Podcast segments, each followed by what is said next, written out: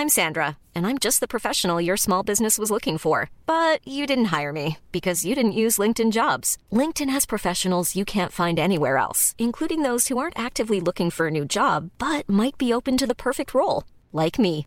In a given month, over 70% of LinkedIn users don't visit other leading job sites. So if you're not looking on LinkedIn, you'll miss out on great candidates like Sandra. Start hiring professionals like a professional. Post your free job on linkedin.com/people today.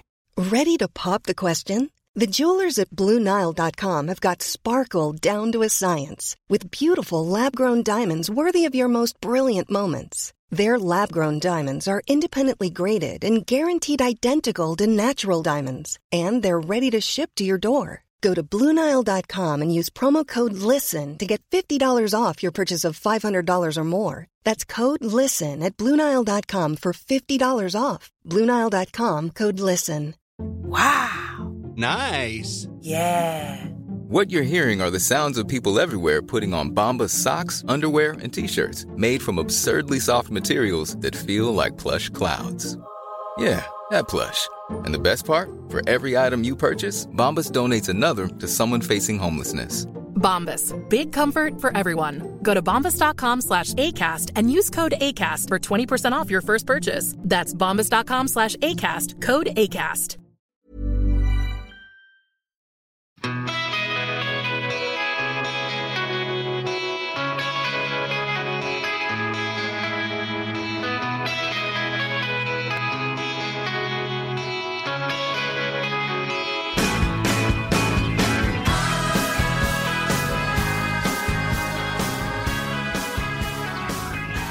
Ja, då är det dags för eh, Winnerbäckpodden igen med Ulf och Mattias. Vi har ju den idén att vi kör en låt eh, i veckan. Vad är det vi gör? En låt per avsnitt. En låt i veckan. Nej, en låt per avsnitt, ett avsnitt i veckan. Just det. Ja. Ja. Det gick ju bra det där när du skulle debutera som Jag, hallåa. jag, jag tror det är bättre att du gör det framöver. Ja. Men ja, Mm. välkomna i alla fall. Eh, Tack. Hur är läget med dig då? Fan vad, fan vad dålig du var. Eh, eh, bra, tack själv. Ja, men det är kanon. Ja. Eh, Det känns kul att vara tillbaka. Och idag ska vi ju prata om eh, själ och hjärta. Har du lite bakgrundsinfo om den här låten? Den är släppt 2021 från skivan med samma namn. Skivan släpptes ju för sig 2022 tror jag i sin helhet. Eh, där det blev ett album. Det här var ju en, ett album han släppte låt för låt lite pö om pö. Och sen bildade det en skiva som inte liksom var klar förrän 2022. Så låten är från 2021 men själva albumet kom 2022. Just det. Och även om det är ganska nära i tid till neutronstjärnan så är ju det här ganska annorlunda sound ändå. Även Absolut. om eh, mycket av tematiken går igen i Mm. neutronstjärnan. Men där har det ju, ja, som vi är inne på när vi pratar om något som verkligen är bra, så är det ju, ja, det är Kent-inspirerat och det finns en annan produktion där. Men, Mm. eh, men mycket går ju igen. Eh, Så det blir intressant att diskutera den här idag. Visst, Då kör vi. då Låten. kör vi va? Ja. Mm.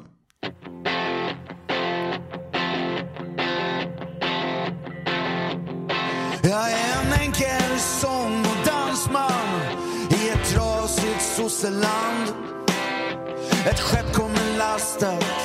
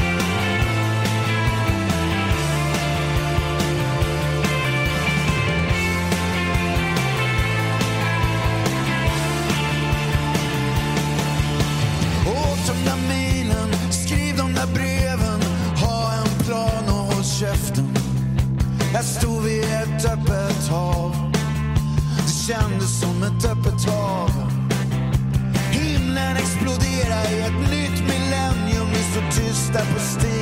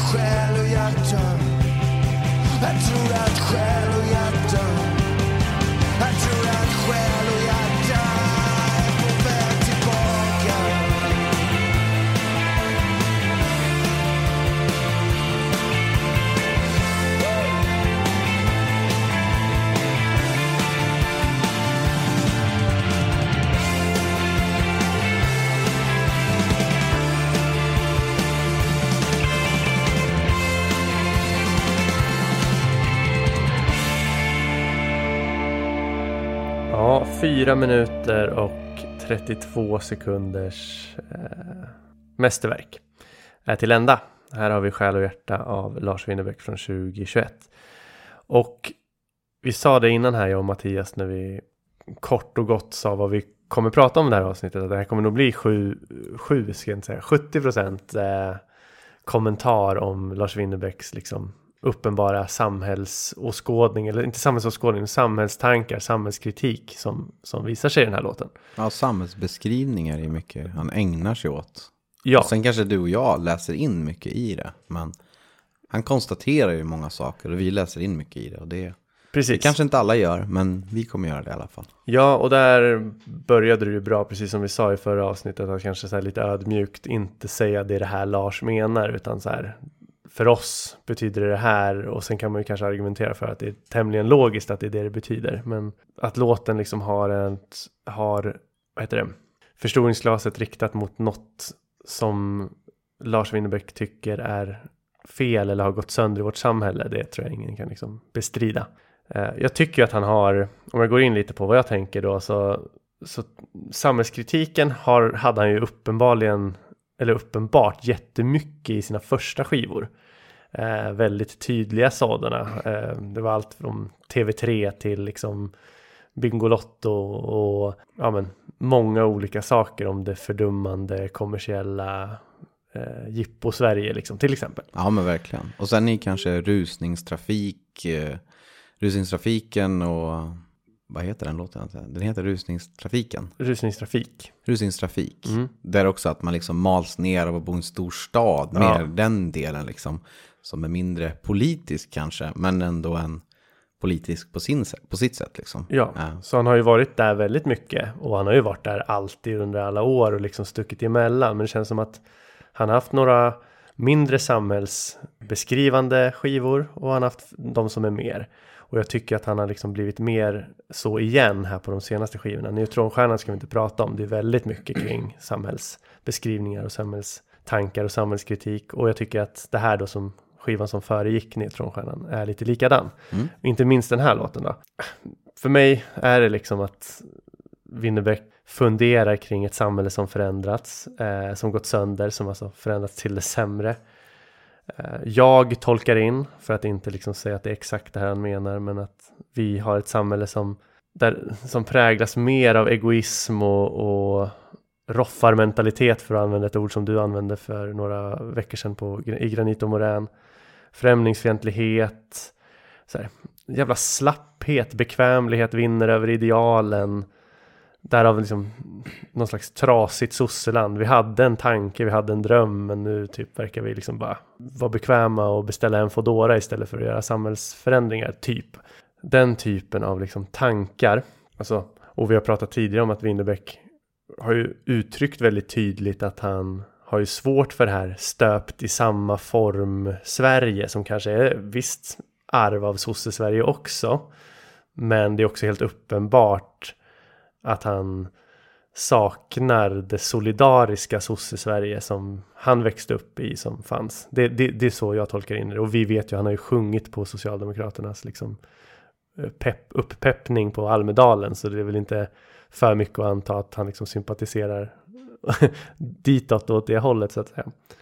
Ja, eller har gjort åtminstone. Sen vet man inte exakt vad han tycker idag med den inriktningen som, som finns. Mer batongsosse-stilen som vi har i nuläget. Liksom. Ja, men det är en bra poäng. Så att det, det, det tror jag är eh, flytande. Man kan ju ha hjärtat på den sidan så att säga, men mm. även vara väldigt kritisk mot mycket som sker. Det vet jag ingenting om, men, men eh, absolut, man kan ju läsa in att han ligger åt det hållet eh, rent politiskt ja. på ett sätt, men jag jag har svårt att tro att han alltid är helt fast i sin ställning och, och, hänger med ett visst parti eller så. Eller en rörelse ens. Mycket rimlig poäng. För som du säger, Socialdemokraterna, nu ska inte här handla om sossarna så, men det, det besjungs ju ändå sosseland. Alltså Socialdemokraterna förändras ju också och de har väl också en liksom hårdare stil idag som kanske inte appellerar så mycket till vad han skulle känna och tänka är den bästa vägen. Men nåväl. Mm. Eh, så, så det är en bra poäng. Det är kanske så att han känner en vass kritik mot då, även dem idag. Ja, jag, nej, jag vet inte. Men, Men det, det, är bra att lägga in en brasklapp, tänker. Absolut, absolut. Nej.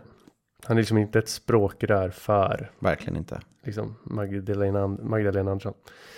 Eh, och så tänker jag här liksom, jag tycker det finaste i låten egentligen kommer egentligen svintidigt när han sjunger att han är ett barn av fritidsgården, folkpark och förening. Det är för, för det första en fin allitteration, eftersom allt börjar på F. Ja, just det. det det. Ehm, mm. Och jag sjunger ofta med det när det kommer, oavsett vad jag är. Och det är en sån här gåshudsstund för mig. Alltså jag, jag sjunger det med någon slags stolthet. För att jag liksom också, den typen av nostalgi tilltalar mig väldigt väl. Alltså gamla fina Sverige, någon form av känsla kring det. Mm. Och då menar jag liksom inte Sverige utan invandrare, eller så här, jag appellerar inte åt SD-hållet såklart, utan mer så här det fina solidariska sosse-Sverige. Ja, och det här gemenskapshållet också, just där att man beger sig ut ur lägenheten och träffar andra. Om det är så ja. på en folkpark eller ja, en folkbildningskurs eller ja, på en replokal eller vad det nu är. Ja. Så man möts man kommer lite och det är inte statusen man har från sitt jobb som är det viktiga. Utan man, man är där för att göra någonting. Man, man vill se en konsert eller man vill skapa musik. Eller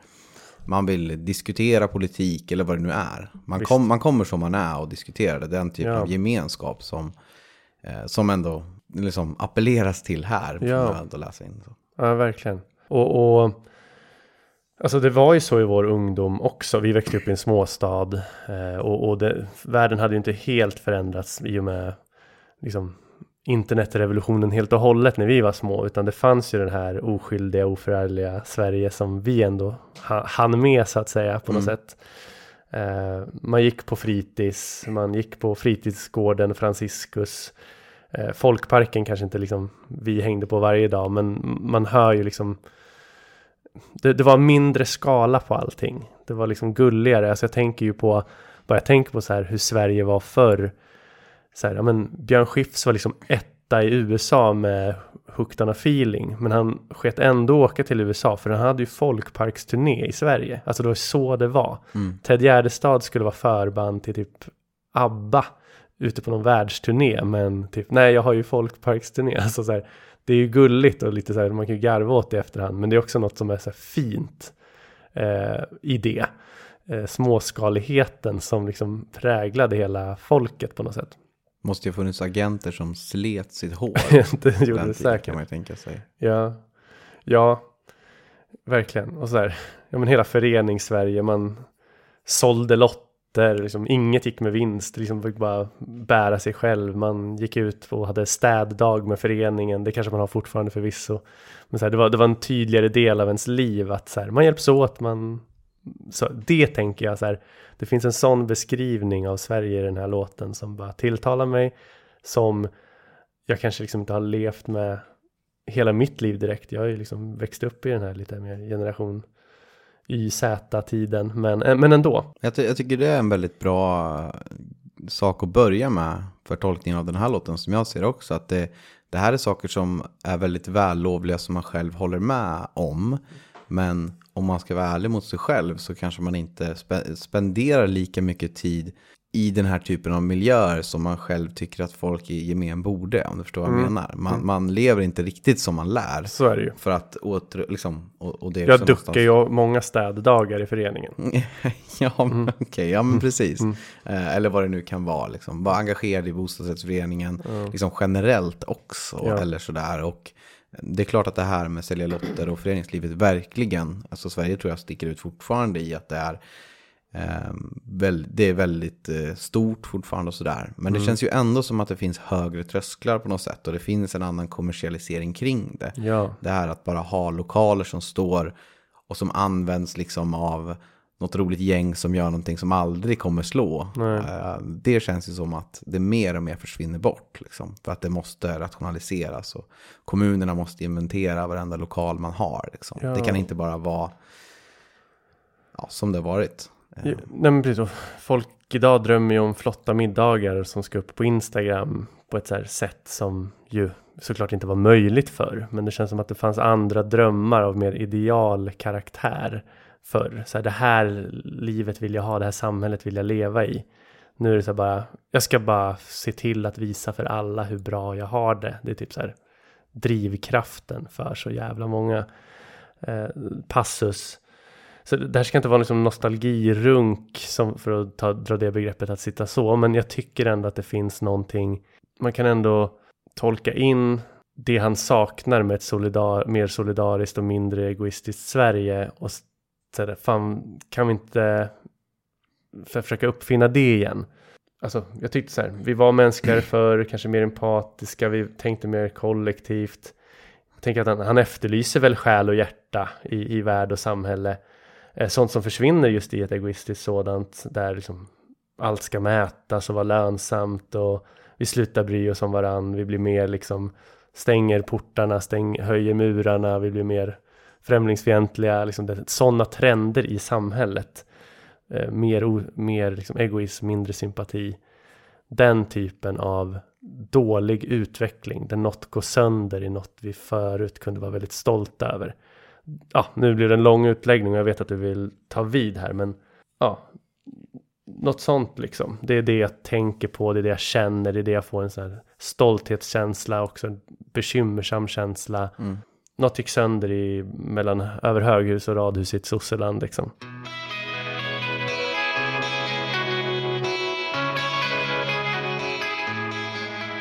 Jag, jag har ju verkligen samma känslor så, som du kring det här. Så det, vi kanske kommer tycka väldigt lika här. Men jag tycker någonting han fångar väldigt bra är det här att vi hade någonting tillsammans som rann ut i sanden. Jag tycker det är en väldigt bra beskrivning av hur jag upplever det också. Alltså, och då tänker jag på väldigt många, men alltså på flera direkta system som är specifika för den svenska välfärdsstaten. Som, ja, men, de har byggts upp med en gemensam tanke och på sätt och vis nedmonterats egentligen utan några stora protester. Eh, utan mer på grund av att anledningen till att de här förs- anledningen till att försvara de här har liksom runnit ut i sanden lite, lite grann. Snarare än att det är någon som har tyckt att det här är ett jätteuselt system. Det har lobbats från det från vissa håll som har sett möjligheter att komma in och tjäna pengar på det. Men för den stora massan så är det snarare så att engagemanget kring varför någonting har varit så bra har snarare runnit ut, alltså runnit ut i sanden tycker jag är väldigt bra förklaring kring, kring varför det har ehm, stagnerat eller liksom mer eller mindre nedmonterats då. Och du som är så väldigt politiskt insatt och också med den realpolitik, praktiskt så här, intresserad. Du kan ju komma med så här, jag pratade ju mest generellt och lite, ja, om man så vill, flummigt. Så kan ju du liksom vara lite konkret här med det du menar. Vad, vad tänker du för liksom ställen som, eller system som monterats ned som vi inte kämpade för?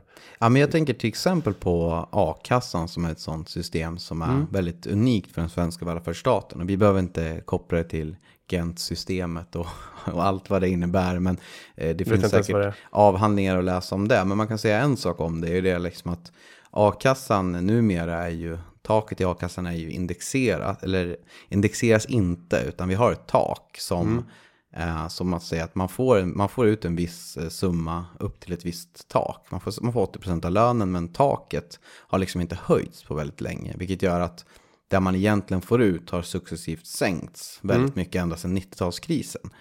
På sikt så så gör ju det att den blir mer och mer värdelös för den större delen av befolkningen. Och när man väl vaknar upp och inser att nu är det arbetslöshetstider igen, vilket man kanske gjorde under pandemin, så har man insett att det är väldigt många som har gått ur det här. För att under den perioden som har varit från 90-talet till kanske då pandemin så mm.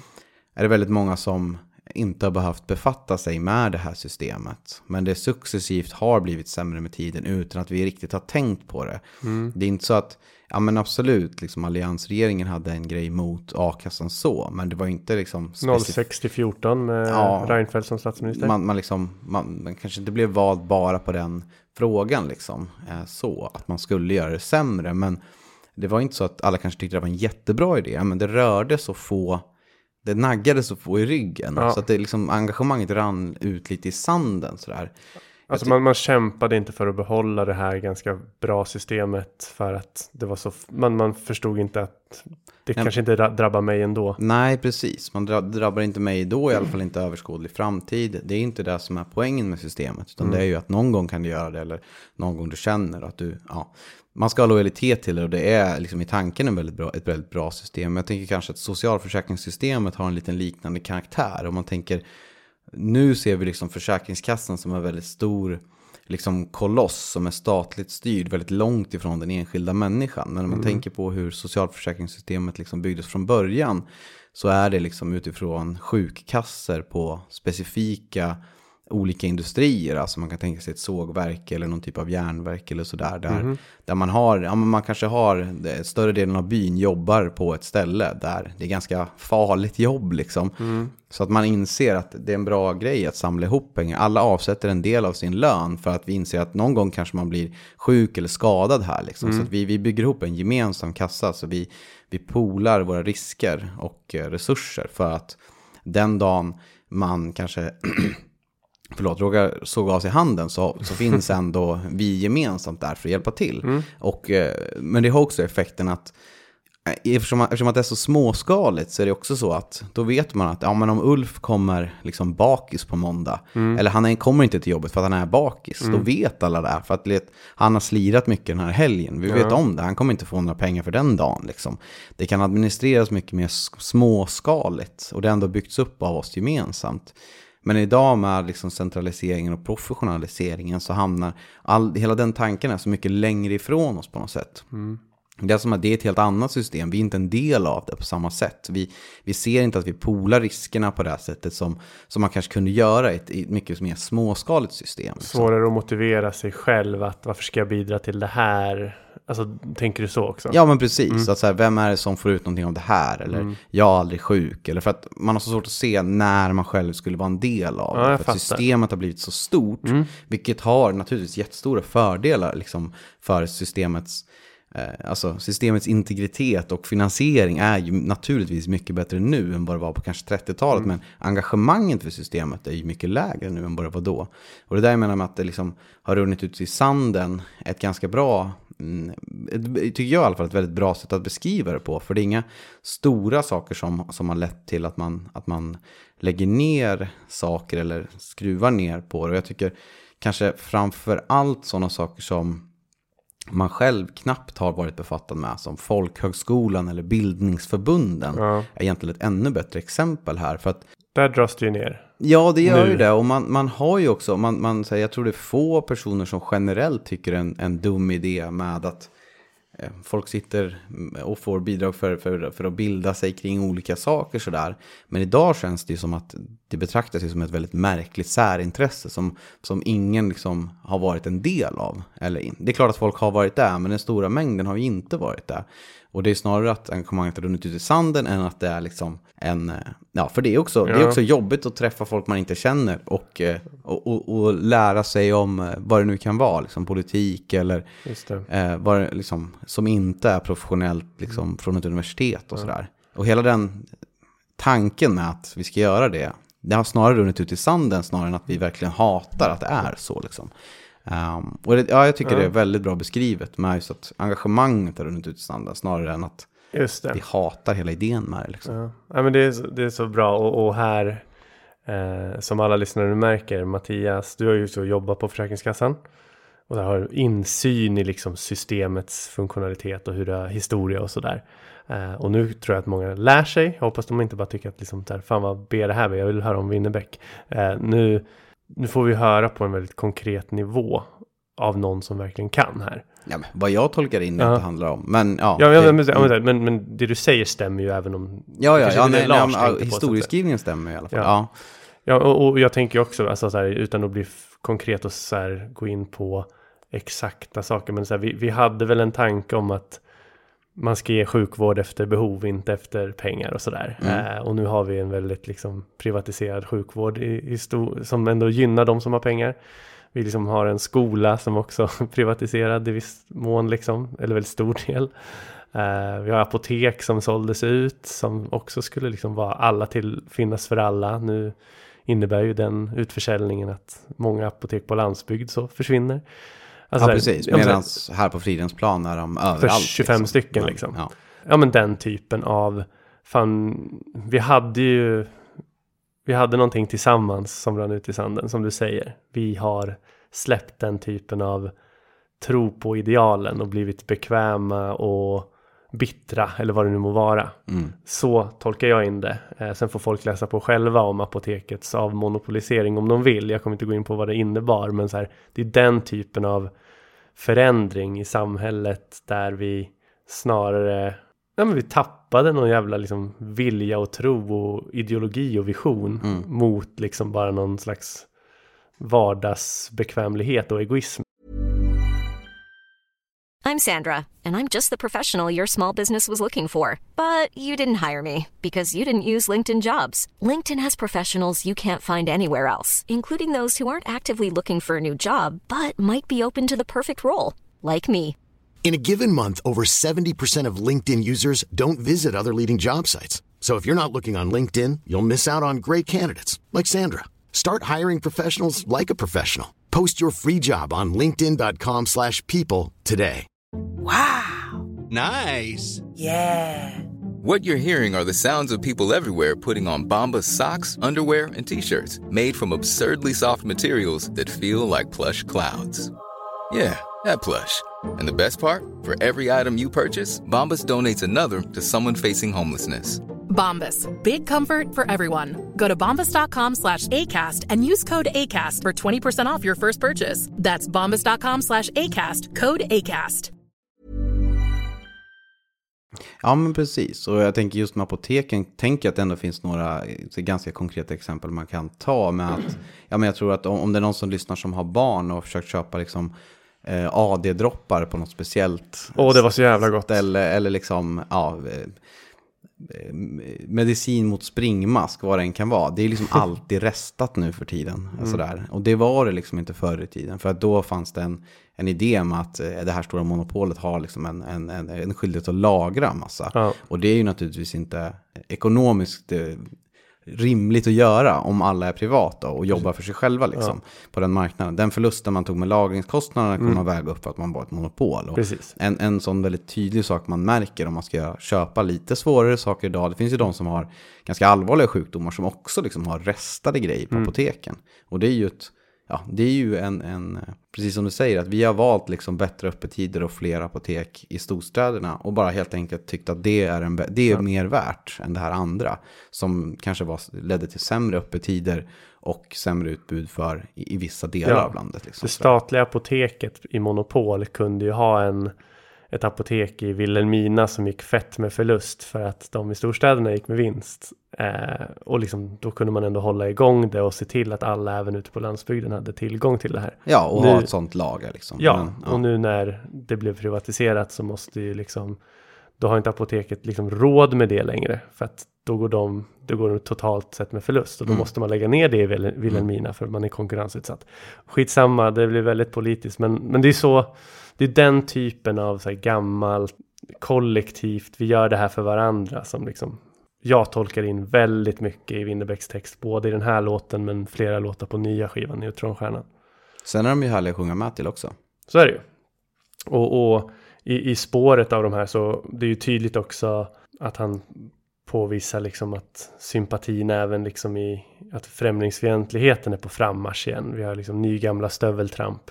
Och, och det tolkar jag in så, så, som jag ser samhället liksom att det kommer ju i spåren av den här ökade ojämlikheten som uppstår av det här nya privatiserade, alltså det blir så här klyftor mellan människor, fattig och rik och mellan stad och landsbygd. Ja, det gror missnöje och så vidare.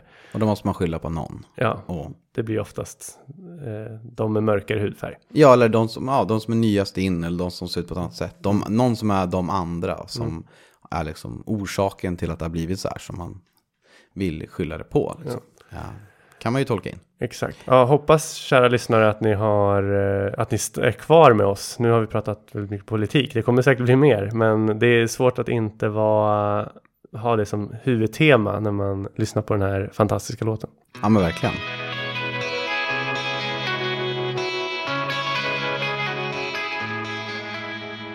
Ja, men det är ju lätt att komma in på det. Om man tänker den här... eh, Man kan ju tänka att Lars Winnerbäck i den här kritiken ändå... Man kan ju tänka att det lik, eller det liknar ju liksom sång och låtmässigt en hel del eh, vad Springsteen har haft i några skivor. Kanske några av hans senaste också, men egentligen genom hela hans karriär. Det här med ja, att han vet eh, vad som har gått sönder i det här samhället har ju pågått eh, liksom, eh, under en mycket längre tid. Och det, finns, det amerikanska samhället ser ju liksom helt annorlunda ut på många sätt. Men i någon mån så är det ju lite, kan man säga, ändå orättvist att jämföra, med, jämföra Lars med Springsteen i, i just de här frågorna. För att Springsteen har ju ändå inte gjort en grej av, men ändå i alla fall öppet erkänt att han är ju liksom inte eh, en man av folkpark och förening sådär. Utan han har ju varit en artist hela tiden. Eh, vad var det du sa att han, han säger i sin scenshow, den här som var väldigt bra. Säger han väl att han aldrig har varit på ett industrigolv liksom hela sitt liv. Ja, men precis. Han sjunger väldigt mycket om arbetare och arbetares villkor och man går till fabriken, men är väl så någonstans här, jag har själv aldrig gjort det så. Alltså det är väl det som har varit en liten poäng från hans sida.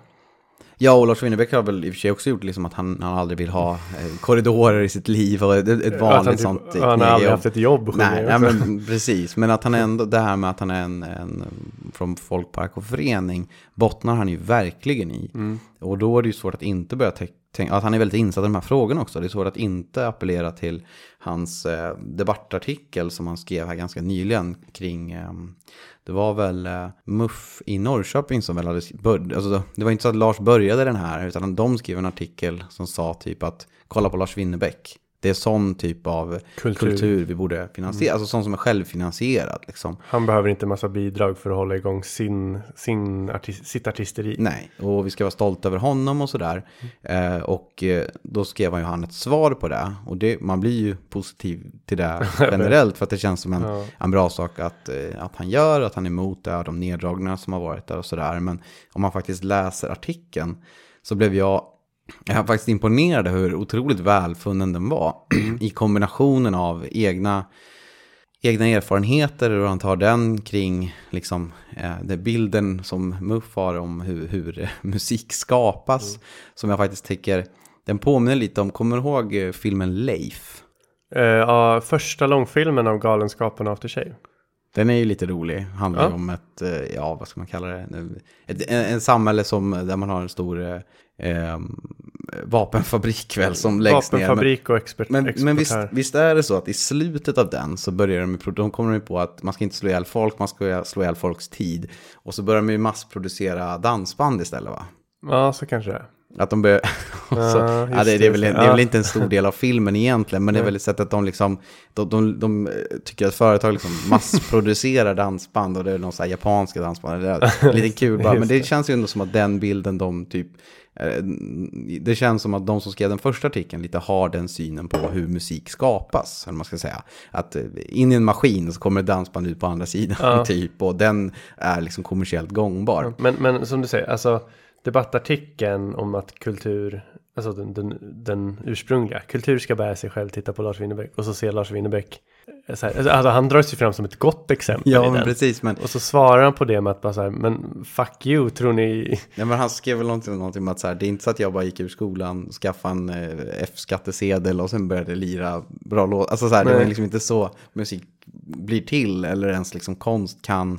Eh, det är liksom en hel Hundåren så att säga. hundåren men också liksom möjligheterna som man får Mm. av de här lokalerna som är helt liksom absolut inte kommersiellt gångbara och allt Mm. slit från eldsjälar och att de har möjlighet att finnas där som har lett, lett till att han har blivit Ja, det är eldsjälar. Det, det är den här skylten han pratar om i Linköping. Alltså, Mm. alltså, det är inte en fysisk skylt utan ett ställe som heter det. Med replokaler, folk som liksom går dit och ser till att alltifrån grabbar på glid kanske får något ställe att repa på. Eller liksom bara, ja men man kommer dit och så här, det, det är ju det som har fött i synnerhet, alltså det är kul att de tar Winnerbäck som exempel, för han om någon är ju liksom en person som liksom har kostat samhället till en början så att säga, innan det började liksom kanske produceras, eh, att han var självfinansierad så att säga. Ja, och liksom... Eh, Sen är det jättemöjligt att han skulle kunna slå ändå. Jag vet inte hur det funkar, men som han beskriver det så är det, så är det ju inte så. Utan att det är, han kommer från det här hållet. Och eh,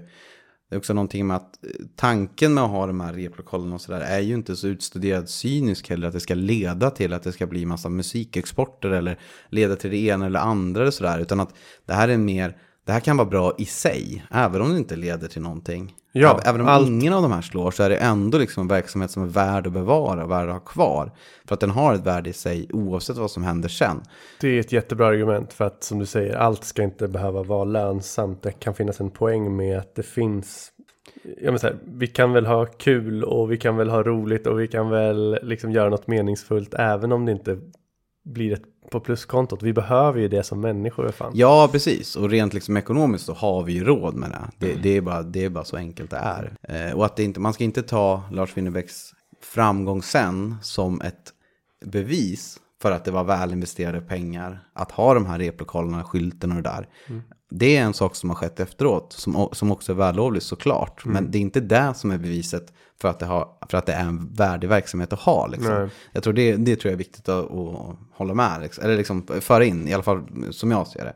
Håller som med. jag tycker är, är intressant här. Och där, därför tycker jag, jag, jag verkligen rekommenderar att man läser den artikeln som han skrev. Jag tycker den var väldigt bra. Eh, och jag visste inte att han var så duktig skribent. Eh, men det borde man väl ha förstått, såklart. Ja, kanske. Men- Ja, det är jättebra bra artikel. 7 september 2023 tror jag den är från, så det är bara att googla upp det.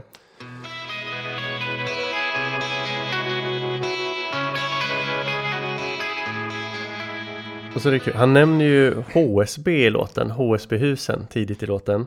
Jag har ju jobbat som rekryterare och har ju en relation till HSB på så vis att jag har ju rekryterat 14 av deras kundtjänstmedarbetare i Stockholm.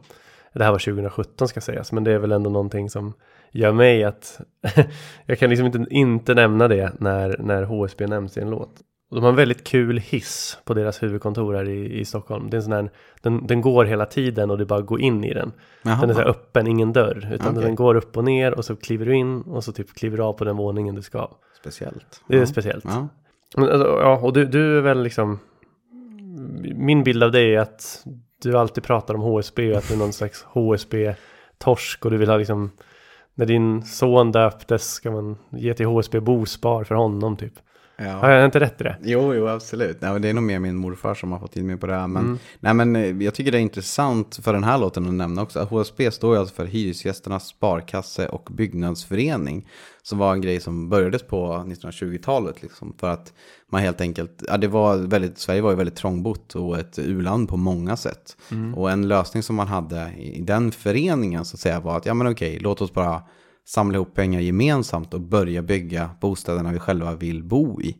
Så det är en väldigt så fin tanke från början eh, och eh, ett system som än idag funkar eh, bra såklart. Men, men det är helt andra trösklar idag skulle jag säga. Eh, för vad man, vad man kan göra där så att säga. Men eh, Nej men hela grejen att man, ja, man, vi gemensamt går ihop och bygger bostäder ihop som liksom, eh, sen är ofta i privat ägo. Alltså att man bygger bostadsrättshus helt enkelt mm. där, där folk bor. Min första lägenhet i Stockholm eh, var en sån från 1929. Otroligt fint byggd, liksom sådana där lägenheter som alla vill ha nu för tiden. Mm. Sekelskifte är det ju inte riktigt men det är ändå så här högt i tak, väldigt fint ganska små lägenheter. Men liksom det, var, det var det som behövde, behö, verkligen behövde byggas på den tiden. Mm. Men liksom allt eftersom folk har sina så, så rinner ju den tanken också lite ut i sanden. Ja. Liksom. Vi, vi ser inte riktigt poängen med att massproducera på det sättet. Nu mm. HSB bygger ju jättemycket fortfarande och sådär, eh, absolut. Men det är ju inte riktigt samma solidariska tanke kvar, liksom, kan jag känna i alla fall, i det. Som det kanske har varit. Och jag tycker det är, ja, det säger någonting. Och det, det, är väl någonting man stödjer. Och det är väl än idag ett bra system att vara med i såklart. Ja. Men eh, det är någonting med den grundtanken som också appellerar lite till det vi har pratat om idag. Liksom. Verkligen. Ja, men bra input och, och bara man pratar om bostadsfrågan så här. Eh, det vet jag, jag lyssnade på någon podd någon gång om det är Sandro Scocco som säger fram till mitten på 90-talet hade vi också en tydlig bostadspolitik i Sverige där liksom att vi så här det här med spekulation och köpa något billigt och sälja dyrt. Det, liksom, det var typ fult eller pratar man inte om. Och det, det, kan man väl tycka vad man vill om då så. Men det fanns också, alltså tanken var man ska ha någonstans att bo. Det är politikens uppgift att alla har någonstans att bo.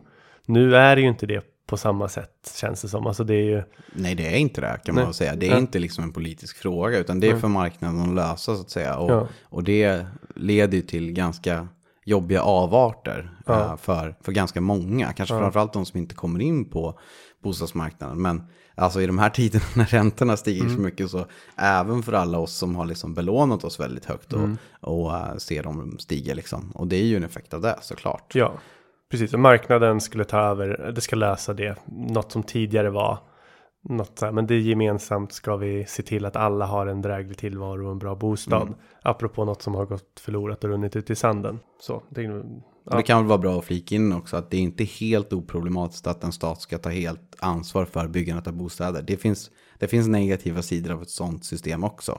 Ska man säga. Men, men jag tänker med vad som nämns i den här låten så är det typ mm. den tanken med att vi själva Eh, samlar ihop pengar och bygger bostäder. Det känns ju väldigt farfetched idag. Ja. Men, men eh, det är kanske snarare en idé som har runnit ut i sanden. Det skulle ju någon avfärda som typ kommunism. Ju. Ja, eller galenskap liksom. Vart skulle vi ens börja typ? Men mm. det är ju mer en idé som har runnit ut i sanden snarare än att folk tyckte den var väldigt dålig. Ja. Utan det är ju mer att ja, men alla, alla, eller många har, sina, liksom har sitt på det torra och då ser man inte poängen med det. Liksom. Mm. Ja, men det är bra. Vad fan, ja, det var det. Vi har pratat så jävla länge om typ, alltså typ om låten, men väldigt mycket om liksom inte låten. Vad tycker ja. du om låten? Jag tycker den är väldigt bra. Den har ju bra drag liksom. Ja. Det handlar om alla de här sakerna och de bilderna man får upp i huvudet. Ja. Precis som du känner man ju stolthet för en folkparkförening, man sjunger med i det liksom. Mm. Eh, kanske lite dåligt samvete för att man inte är tillräckligt engagerad i sin närmaste folkpark. Liksom. Mm. Men äh, absolut, det är, det är bra drag. Det, det är ju en, Eh, inte den tekniskt svåraste låten man har hört. Liksom. Eh, och, men, så den är väldigt rätt fram. Och den är ju ovanlig där att den är ganska öppen med samhällskritiken. Eller hur man nu ska. Den är väldigt ja. explicit med den. Ja, den är inte så smygande. Den är tydlig liksom. Ja, jag har också skrivit det. Jag tycker den är, sjukt, den är skit, skittrevlig, rockig. Såklart, det behöver jag liksom inte säga att den är för det hör man. Eh, så en, en, en jävligt bra låt. Jag skulle ändå sträcka mig upp till en femma av sex. Eh, och det innebär ju att den är liksom väldigt bra låt. Jag gillar ju att han har liksom, om man bara ska prata lite mer då om kanske låten i sig då. Alltså, något som jag tänkt på med Lars på sistone, senaste åren, att han använder liksom repetition som något stilistiskt grepp. Han sjunger ju låten här, eh, jag stod vid ett öppet hav, det kändes som ett öppet hav. Och det, den typen av figur använder han ganska ofta på, på senaste tid. Mm. Och jag tycker liksom, det lät lite lustigt i början, så här, kom, kom han inte på något annat att sjunga där eller varför blev det så där? Men jag har märkt att han har gjort det så pass många gånger att ja, det där är ju meningen och det där finns säkert en poäng i. Och kanske lite för att jag inte fattar exakt varför som gör att jag gillar det. Här, mm. Åh, det här är så smart och bra så att jag mm. inte ens fattar. Mm. Eh, Men så här, jag, jag har lärt mig gilla det. Och det är så här, i den här låten finns det ju ett, ett tydligt sånt ställe där han sjunger så. Men det är kul. Han sjunger så- alltså, det, det är ett öppet hav, men det känns, eller det kändes som att ja, det är liksom en rolig grej att slänga in. Och han sjunger det en gång till i den här låten kommer jag på nu. Det har jag inte ens antecknat. Det här, ja, som det känns just nu. Som det känns just nu. Alltså det, det är igen. Mm. Ehm, och och så här, att repetera saker i en refräng, som att sjunga själ och hjärta flera gånger, det är en annan sak. Mm. Nu menar mitt i versen, när det bara löper på, att repetera en fras. Mm. Det, det tycker jag är liksom, det är lite, lite udda som jag ändå gillar. Jag vet inte Mm. liksom vad han har fått det ifrån, men det, det tilltalar mig. Jag vet att om jag har liksom bara något så här, man vill ju alltid säga, vad fasen, när lyssnar jag på den här? Finns det något minne till den här? Det enda jag kunde komma på tydligt egentligen, det var ju när vi, jag och mina två vänner Christian och Erik, hade vår årliga road trip 2021 när vi var i Falun, Sundsvall, Hudiksvall och Gävle. Mm. Drog en liten runda och så lyssnade vi på den här låten, det var relativt ny då. Och så jag och Christian är ju Lars Winnerbäck-fan och eh, de diggar låten och så Erik fick väl höra den för första gången då. Eh, och hans enda kommentar efter låten var Det var en härlig last. Okej. Och han syftar ju då till petro petroleum och bananer i början. Så- liksom det, Ja, och, och nu känner inte ni lyssnare Erik så, men det, det är en väldigt typisk kommentar för honom att liksom kanske missa låten för alla trän. Ja. Eller så är det där man ska fokusera på mer än vad vi har gjort. Liksom. ja, precis. Ja, vi har inte ens pratat om att han sjunger i början. Ett skepp kommer lastat med petroleum och bananer, Ja. vilket ju är... Där, där, det blir man lite nyfiken på, men det kanske också betyder något. Ja, jag, jag tror inte jag ska tolka det här det var det Erik gången, tog med sig av låten. Ja, jag tror inte nej, hans analys av samhällsbeskrivningen var densamma. Nej, nej, men det är intressant. Jag tänkte bara slutligen, eh, den här låten upprepar ju själ och hjärta, eller den är ju eh, Mm, ändå det. Lite positiv i den bemärkelsen att den, den tror att själ och hjärta är på väg tillbaks. Är ju ändå det han, han landar i här liksom. Eh, tror du det? Jag tror han efterlyser det, om inte annat. Men han sjunger för sig jag tror. Ja. Han sjunger faktiskt inte typ jag hoppas, utan han tror att själ och hjärta är på väg tillbaka. Men det kan det grunda sig att om, om det är en ganska negativ samhällsutveckling han beskriver i majoriteten av låten så kan det väl vara så, men nu når vi snart botten och själ och hjärta kommer tillbaka. Eller att det är en sån här sak som får till slut kanske man börjar förstå vad de här systemen och så som du gick in på och de idealen vi byggde upp tillsammans betyder. Jag vet inte om han ser att det är på väg tillbaka eller att han vill att det är på väg tillbaka. Och det får då klä, klä sig i orden själ och hjärta. Mm. Så att vi, vi bryr oss om varandra igen. Vi ska, eller vi måste bry oss om varandra igen. Vi borde. Kan inte bli så. Jag tror det. Mm. Ja, fan, låt oss hoppas typ. Ja, Så, så tänker jag. Ja, och ja, det men- ska jag inte säga att Lars menar, men jag tänker att jag tänker att han tänker så. Ja, men jag, jag tänker nog också att han tänker lite så. Eh, och jag kan väl också vara lite hoppfull kring det. Jag tycker ändå att eh, liksom fokus på de professioner vi har i välfärden, till exempel vård, vård och omsorg och, och um, förskolelärare och, och lärare i skolan och sådär, ändå kanske har en lite större plats och man börjar kanske lite mer förstå deras vikt i samhällsbygget. Eh, snarare än liksom, Visst. vad, det nu, vad nu motsatsen är. Men, men andra jobb på privata marknaden som kanske har eh, högre lön och haft högre status och sådär. Att man ändå, Ut, tech, utvecklingschef. Ja, eller någon sån strateg eller något sånt luddigt liksom. Men att det, eller AD för all del, de förhatliga. Vad är men det? är väl det. Eh, Art director på något eh, Ja. hippt företag. Blinkning till en kompis av oss eh, som inte är AD då i och för sig. Men eh, ja, att, att det ändå finns en, en tanke kring att i alla fall rent statusmässigt, även om inte lönemässigt, så har de här eh, yrkena ändå uppgraderats lite grann. Kan men man det- ändå, jag, jag tycker ändå att man kan se att det ändå händer någonting där. I Danmark har man haft en stor politisk debatt om att det behövs fler inom citat, varma händer i samhället. Mm. Och det är alltså de yrkena som, som är direkt med medborgare och sådär. Det. Och att det är en ganska stor grej där nere då, att de måste ta större plats. Och jag, Mm. jag tycker det finns ändå tecken på att lite så ser ut i Sverige också. Ja, men en liten renässans för den typen av roller. Att ja, men de har, man, man har tydligt sett att folk värdesätter dem kanske mer. De, de glömdes bort ett tag. Så nu kanske själ och hjärta är på väg tillbaka för vi värderar det högt igen. Och de, de får ju ofta de här sympatierna från vanligt folk om man kallar det så, omvärlden. Att så här, eller folk i vårt samhälle. Att så här, men fan, våra lärare, våra sjuksköterskor. Ja. Mm. Ja, men att man kanske förstår när det är liksom kriser som pandemin då till exempel. Mm. Eller, eller liknande saker. Att det är ändå en ganska, det, eller det är en väldigt viktig del i Ja. samhället som, som börjar bli mer uppskattad. Mm. Eh, återigen, med all Mm. rätt liksom. Sen är inte riktigt, sen, sen har väl inte riktigt alla eh, beslut vi har fattat liksom gemensamt politiskt gått åt den riktningen. Mm. Men, men kan ändå, man kan ändå skönja en liten hoppfullhet i det, kan jag nog tycka också. Ja, det känns som eh, att så här, tron på att allt ska privatiseras in absurdum så mycket som möjligt. Det har väl stannat av till att vi börjar förstå att ah, men det kanske är lite bra att ha gemensamma ting också. Ja, privatiseringsdebatten är väl en, men också liksom just eh, yrken som inbegriper den här typen av eh, verksamheter ändå är ja, lite på uppgång i alla fall. Eh, det kanske man bara hoppas, men, men, eh, ja, men jag tycker ändå mig skönja lite av det i alla fall. Så det är hoppfullt. Självhjärtat kanske är på väg tillbaka, vilket jag hoppas det. Själ och hjärta kanske är på väg tillbaka. Det är, Vi- inte, det är inte en lika rolig låt kanske. Nej, nej Men- precis. Nej. Men jag tyckte att det var bra slutord Ja, ja, från ja. mig. Just det, förlåt. Eh, Nu sabbar jag det. Nej, det är ingen fara. Det är ingen fara. Du, du sabbade ju inledningen. Så. Ja, jo, Du kan lika gärna sabba exakt. slutet. Ja. Ja, nej vad fan, eh, det var ett trevligt avsnitt och det blir kul för dig och mig. Vi sitter ju så här och diskuterar politik. Nu blir det ju ganska ofta att vi ändå tycker lika så.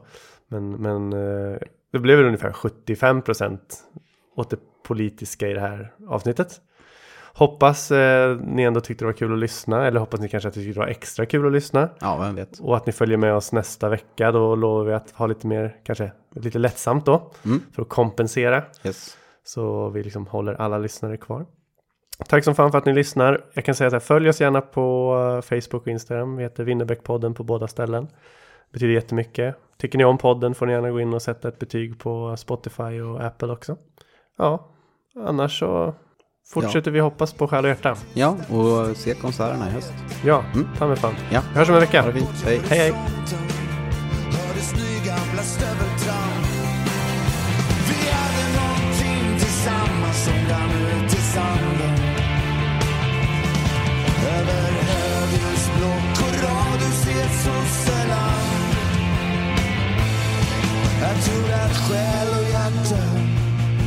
Jag tror att själ och hjärta Jag tror att själ och hjärta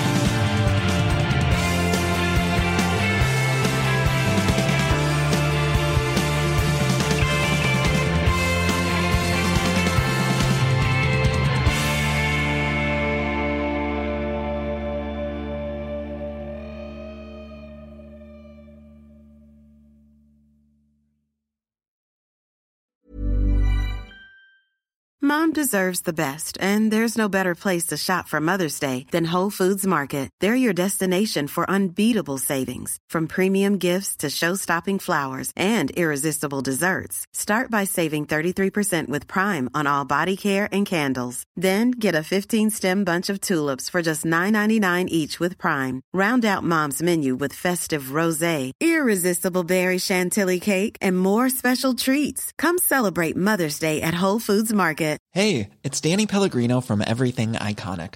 Ready to upgrade your style game without blowing your budget? Check out Quince. They've got all the good stuff shirts and polos, activewear, and fine leather goods, all at 50 to 80% less than other high end brands. And the best part? They're all about safe, ethical, and responsible manufacturing. Get that luxury vibe without the luxury price tag. Hit up quince.com slash upgrade for free shipping and 365 day returns on your next order. That's quince.com slash upgrade. When your skin feels nourished and glows, you radiate confidence. Osea makes giving your skin a glow up easy with their clean, clinically proven Mega Moisture Duo. This seaweed powered duo features two of Osea's best sellers, Undaria Algae Body Oil and Undaria Collagen Body Lotion. Glow from the inside out. Get 10% off your first order with code GLOW at OseaMalibu.com. That's O S E A Malibu.com code GLOW.